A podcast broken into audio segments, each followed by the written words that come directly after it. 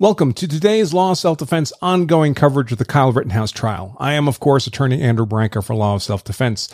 Today was the sixth day of the trial by which Assistant D A Thomas Binger is seeking to have Kyle Rittenhouse convicted and sentenced to life in prison for having shot three men, two fatally, the night of August twenty-fifth, twenty twenty in Kenosha, Wisconsin, when the city was suffering a tsunami of rioting, looting, and arson following the lawful shooting of a knife-wielding Jacob Blake by Kenosha police officers. Well, I imagine those of you following my coverage of this trial are beginning to feel like you are caught in Law of Self-Defense Groundhog Day edition, because every day seems to be a repeat of the same general theme, that it was a terrible, horrible, no good, very bad day for the prosecution. And I'm afraid today was no different. Now, before I dive into the meat of the day, I would like to thank our sponsor of today's content, which is C C W Safe. C C W Safe is a provider of legal service memberships, what many people mistakenly call self-defense insurance. In effect, C C W Safe promises to pay its members legal expenses if the member is involved in a use of force event. And those expenses start big and get bigger fast, folks. If you've been compelled to kill somebody in self-defense, it's easy to burn through two hundred thousand dollars before you even get to trial on a murder or manslaughter charge. So if you don't have that kind of money sitting in a mattress, just in case you are compelled to defend yourself or your family, it can be helpful to have a partner standing behind you to make sure you have the resources you need to fight that legal battle the way you want it fought, as if the rest of your life depends on it, because really it does. Now, I've looked at all the companies that offer similar kinds of services, as you might imagine, and I found that C C W Safe is by far the best fit for me. I'm personally a member. Whether they're the best fit for you is something only you can decide, but I do urge you to take a look at what they have to offer by pointing your browser to law of self defense dot com slash C C W Safe. And if you do decide to become a member there, you can use the discount code L O S D ten for Law of Self-Defense and the number ten, at that U R L, law of self defense dot com slash C C W Safe. Now, before we dive into the actual testimony itself, I do want to mention some top-level things that happened today. One is that the curfew violation charge, count seven in the criminal complaint against Kyle, has been dropped from the trial. No explanation was given, really, but it hardly matters. It was, at worst, a ticketing offense. The more important implication of that charge being dropped is kind of a negative one, what didn't happen. That is that the illegal gun possession charge, count six, remains. This is a travesty, both because a plain reading of the relevant gun statutes would appear to exempt Kyle, and in any case, the statutes themselves are so ambiguous as to be unconstitutionally vague and probably not understandable to a lay jury. It's always been my position that the gun count ought to be dismissed, but I'm not the judge, so here we are. Also today, Judge Schroeder instructed the jury that they were to disregard in its entirety the testimony on the first day of trial of F B I Special Agent Brandon Kraman. Uh, Kraman spoke, of course, to the uh, F B I aerial video footage that's been used in this trial. The reason given to the jury was that the testimony had proved incomplete. As it happens, Kraman was the only witness of the trial whose testimony was not broadcast from the courtroom, so I didn't see it. So I've never had a substantive opinion on that testimony, but in any case, it's apparently stricken from the case now. And finally, the state officially rested today after presenting its final two witnesses. It should be understood that when the prosecution rests, that's the high watermark for the state's narrative of guilt. Until now, the only witnesses called have been those the state chose to call. To that point, the defense has had no choice whatever in the witnesses presented to the jury so far. Unfortunately for the state, this high watermark more closely resembles a water ring in a dirty toilet. In a case where the primary legal defense is self-defense and where the state therefore bears the burden of disproving self-defense beyond a reasonable doubt, the prosecution appears to have come nowhere close to meeting that burden. From this day forward, it will be the defense choosing the witnesses to present to the jury, and the defense certainly started off with a bang today, as I'll cover in more detail in a moment. Effectively, this means that as weak as the prosecution's case is today, it can only get weaker moving forward. And that is, of course, good news for Kyle Rittenhouse. But having said that, the risks of a conviction are never zero, even for the most innocent of defendants. And of course, even for the acquitted defendant, the process itself is its own punishment. Now, many people have wondered if the defense would make a motion for a directed verdict. This is a, a motion arguing to the judge that no reasonable jury could convict based on the state's case in chief, and that the effectively asking the judge to take the matter out of the hands of the jury and render a verdict himself. Motions for a directed verdict are made as a matter of routine, certainly in almost every criminal case I've ever been involved in, and they are as routinely denied.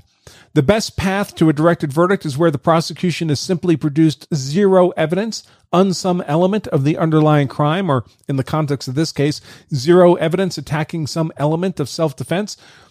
Once virtually any evidence has been presented, however, most judges are loath to take from the jury their role in being the weigher of evidence, the finders of fact, and barely more than zero evidence is therefore enough to deny a motion for a directed verdict. I'm presuming that in this case, the motion uh, was made by the defense in the usual way, and the judge denied it in the usual way, although I did see nothing in court discussing such a motion explicitly. But in any case, whether it was made and denied or not bothered to be made at all, the outcome is the same. The judge is not rendering a verdict in this case, and the defense today began to present its own case in chief. So let's first look at the state's final witnesses. The state's two final witnesses were James Armstrong, an imaging expert witness, and Doctor Doug Kelly, the medical examiner in the autopsies of Joseph Rosenbaum and Anthony Huber. In a nutshell, Armstrong really did nothing observable to help the prosecution, and Doctor Kelly affirmatively helped the defense. And this is not at all how state witnesses are supposed to work for the prosecution, and especially not the last two witnesses the jury will hear from before the defense gets their turn. Let's focus on Armstrong first. So Armstrong was brought in by the state to speak to the just-discovered unicorn evidence in the form of drone footage that the evidence fairy left on the prosecution's doorstep this past Friday. When I examined this video yesterday, I could discern nothing useful, even on my high-end computer monitor, and Detective Antaramian, who introduced the video yesterday, could only make the most tentative suggestions about what it showed. The detective would claim that he could see Kyle Rittenhouse pointing his rifle towards Joshua Ziminski in the moments before Rosenbaum began his murderous chase of the seventeen-year-old. All it took was for the detective to zoom in on the image using his smartphone. He also claimed that Rosenbaum was feet away from Rittenhouse at the time he was shot.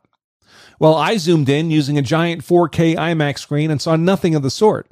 Presumably, Armstrong was supposed to come in with some video magic pixie dust and show the jury what the prosecution needed to be shown. Unfortunately for the state, the enhanced video and Armstrong's testimony still failed to show, at least to this small-town lawyer's eye, anything like what was claimed by the detective yesterday.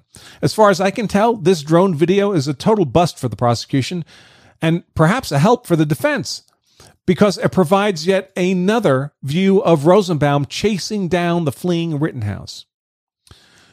Now, of course, the video of the direct and cross-examination testimony of Armstrong is embedded in the text version of today's content, as is the testimony of every witness I'll talk about uh, throughout this content.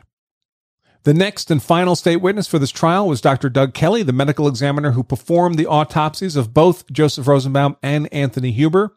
The most notable aspect of Doctor Kelly's testimony was how visibly uncomfortable he was under direct examination by Assistant D A Krause. Krause repeatedly attempted to press Doctor Kelly into providing testimony that the good doctor was clearly not comfortable providing. It was quite noticeable, with Krause proposing some zany interpretation of the autopsy findings that might support the state's theory of the case, and Doctor Kelly visibly hesitating before simply disagreeing. Key to the state's questioning of Doctor Kelly was their desire to have him testify that both Rosenbaum and Huber were further from Rittenhouse than the video evidence would suggest. Of key importance to this was the analysis of soot and gunpowder stippling around the bullet entrance wounds. In short, soot marks are generally found only when the muzzle is within a few inches of the wound, and gunpowder stippling only when the muzzle is within four feet or less of the wound. In one example of Krause pressing Doctor Kelly to lengthen the distance at which Kyle fired in the video of the shooting of Rosenbaum, a large cloud of smoke can be seen coming from the muzzle of Kyle's rifle. Wouldn't all that smoke mean that the stippling found on Rosenbaum might have traveled a much further distance than is typically the case, Krause suggested, and that therefore Rosenbaum could have been farther from Kyle when he shot than the other evidence might indicate? Kerry hesitated, then replied that soot and gunpowder flecks have the kinetic energy needed to travel and mark a target. Smoke does not. Ouch. At other times, Doctor Kerry suggested that the only way to answer the hypotheticals posed by the state would be to test fire the rifle. But that just highlighted that such test firing had not been done by the state, most likely because they were afraid the answer would be unfavorable to their prosecution.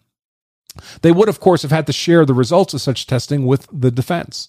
On cross-examination by defense counsel Richards, Kerry testified that the gunshot wounds and injuries to both Rosenbaum and Huber were entirely consistent with the men being in a position of attack upon Rittenhouse when they were shot.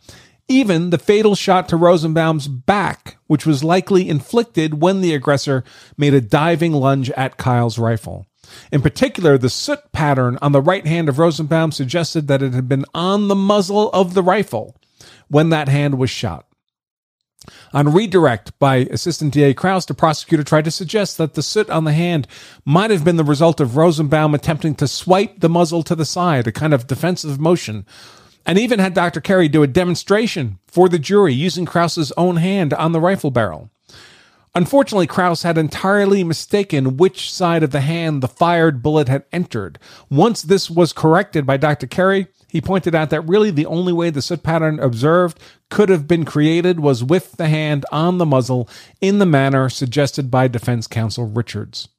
Doctor Kerry even used the term Superman position to describe the lunging, hands-forward body position of Rosenbaum that would explain his wound patterns, particularly the fourth fatal shot to the back.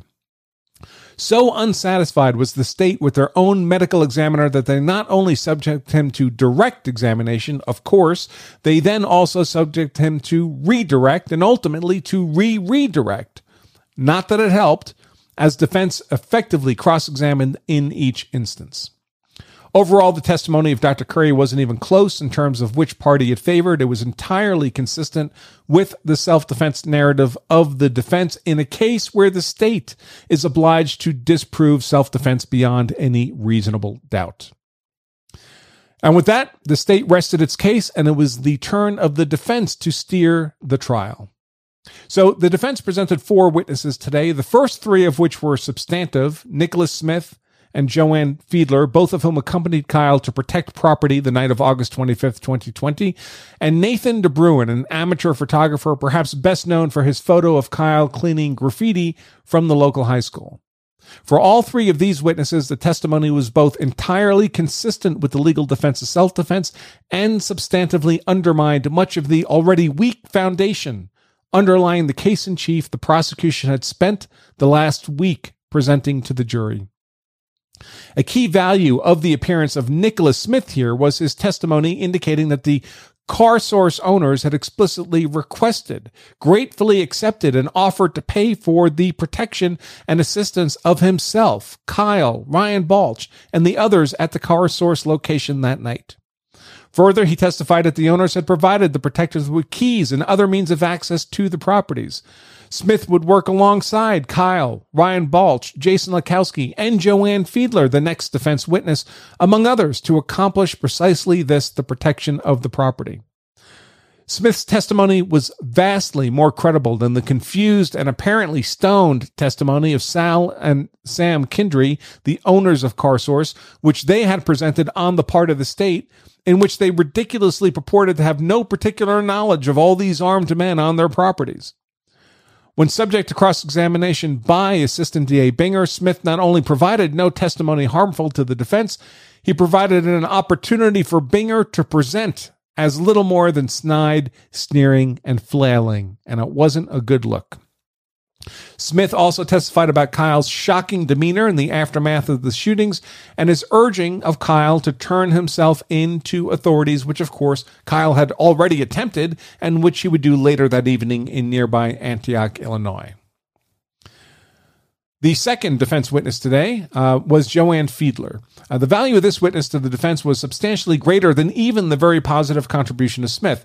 Like him, she also testified that she had personally met with the Car Source owners, that they were appreciative of the protection offered, and that the protectors had certainly never been told to leave the property, for example. She would work alongside Kyle, Smith, Ryan Balch, and the others to do precisely this, protect that Car Source property. Fiedler also, however, provided substantive eyewitness testimony about the antics of Joseph Rosenbaum and others, with a breadth of personal knowledge broader than what the jury had previously seen in this trial. In addition, she effectively exposed the state's position as ridiculously weak on several points where they sought to challenge or impeach her testimony, only to have her directly contradict the state's claims, and exposing the state as having no substantive evidence to back up their accusations. She also injected some, frankly, much-needed humor into the proceedings. Fiedler, who might be described as a little old lady, although in fairness, I'm not sure she's any older than me, presented as patriotic and civic-minded without, importantly, presenting as militia or boogaloo.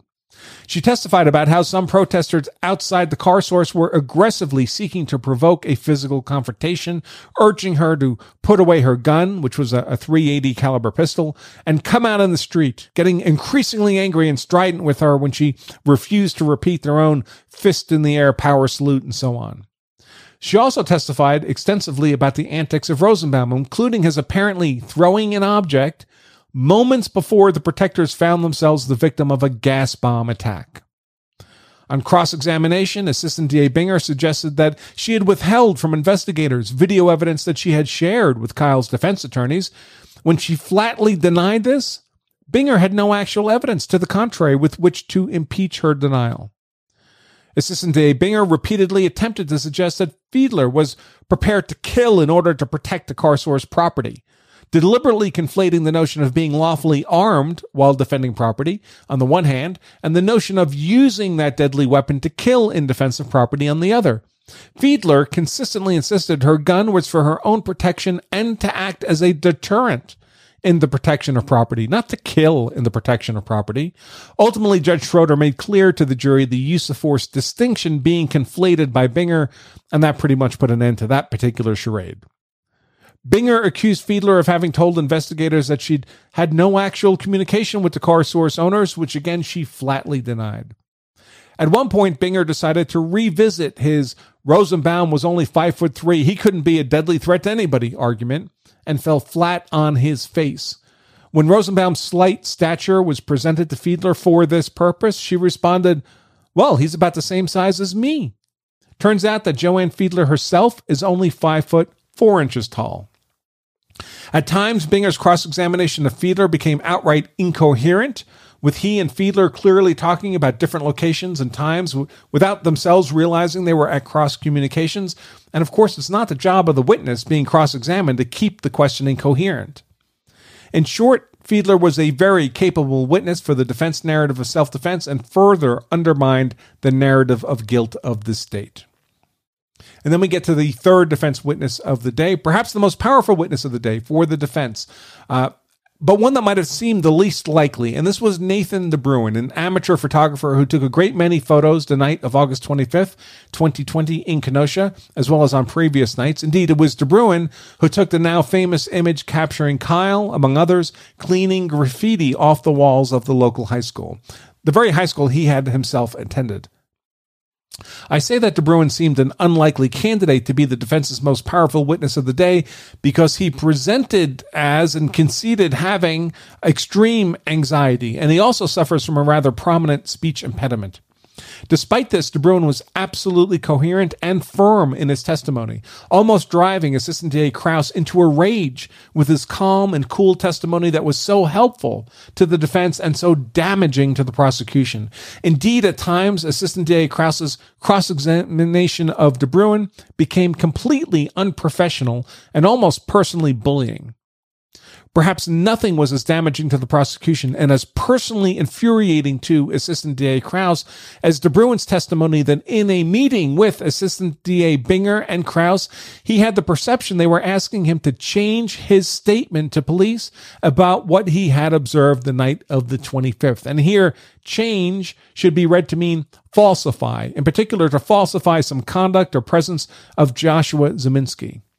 Indeed, immediately after that meeting with prosecutors in which DeBruin refused to change a word of his prior statement, he immediately left and retained his own legal counsel, and that counsel was present in the courtroom during DeBruin's testimony today.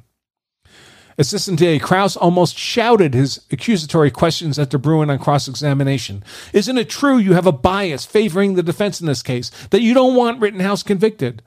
Not true, answered DeBruin. Then why did you give an interview to a blog that has published many, many articles critical of myself and of Assistant D A Binger? And frankly, folks, really, this display of personal affront by Krause was completely unprofessional. DeBruin's answer for why he gave the interview? Well, they asked me.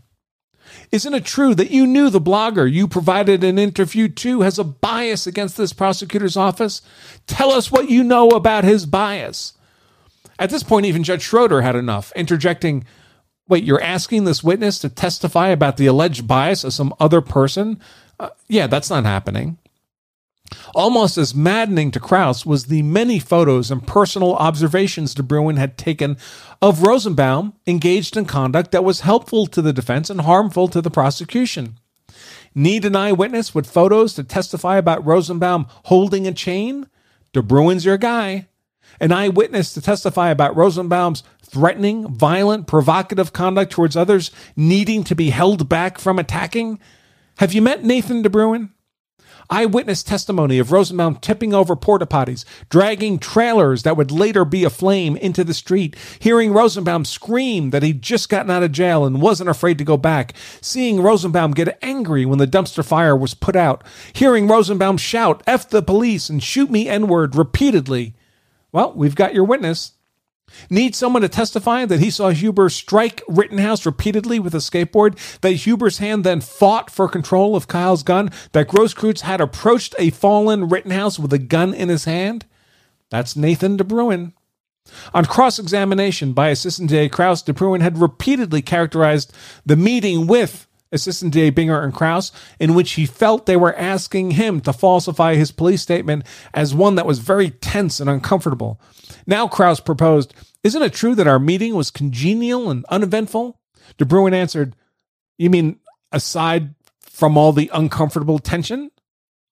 When Krause demanded why DeBruin had forgotten to mention important details in his police statement, such that Grosskreutz had a gun in his hand, uh, that he later remembered when interviewed by the defense, DeBruin looked straight at him and answered, hey, I'm not a police detective or prosecutor. I don't know what you think is important. That one left a mark. Honestly, if you don't have time to enjoy any other uh, video of the testimony today, I recommend you prioritize the testimony of DeBruin, and particularly his cross-examination testimony under the tender mercies of the nearly hysterical Krause. In the end, it was pretty evident that as angry as Krause was with DeBruin, the amateur photographer had little but contempt for the assistant district attorney. And in that matchup, DeBruin was the clear winner. Now, the final defense witness of the day was one Lucas Zanin. His testimony was not particularly substantive. It was offered by the defense at the end of the day as foundational evidence to support the admission into evidence of a cell phone video of the shooting of Rosenbaum in the Car Source parking lot. This video was taken by Zanin's stepdaughter as the two of them sat in his car parked across the street from the lot. Uh, frankly, the video appeared of terrible quality and limited of any utility, so I don't really know what the purpose of this was. I certainly couldn't discern anything very important in the video, and Zanin had not observed much of any real value personally. That said, when subject briefly to cross-examination by Assistant D A Krause, Zanin began to wax poetically about the sorrow he felt at the terrible destruction the ravaging, invading horde had inflicted on the city in which he'd been born and raised. And that certainly did nothing to hurt the defense narrative of self-defense. Indeed, I almost suspected that the defense had, in fact, snuck Zanin in as a booby trap witness precisely for the state to fall into that trap. But that would be pretty diabolical. All right, folks, uh, that's all I have for you on this topic tonight. Uh, don't forget to join us again tomorrow morning at Legal Insurrection for our live coverage of the Kyle Rittenhouse trial as it enters its seventh day. Remember, if you carry a gun so you're hard to kill, that's why I carry a gun, so I'm hard to kill, my family is hard to kill, then you also owe it to yourself and your family to make sure you know the law so you're hard to convict. Until tomorrow morning, I remain Attorney Andrew Branca for Law of Self-Defense. Stay safe.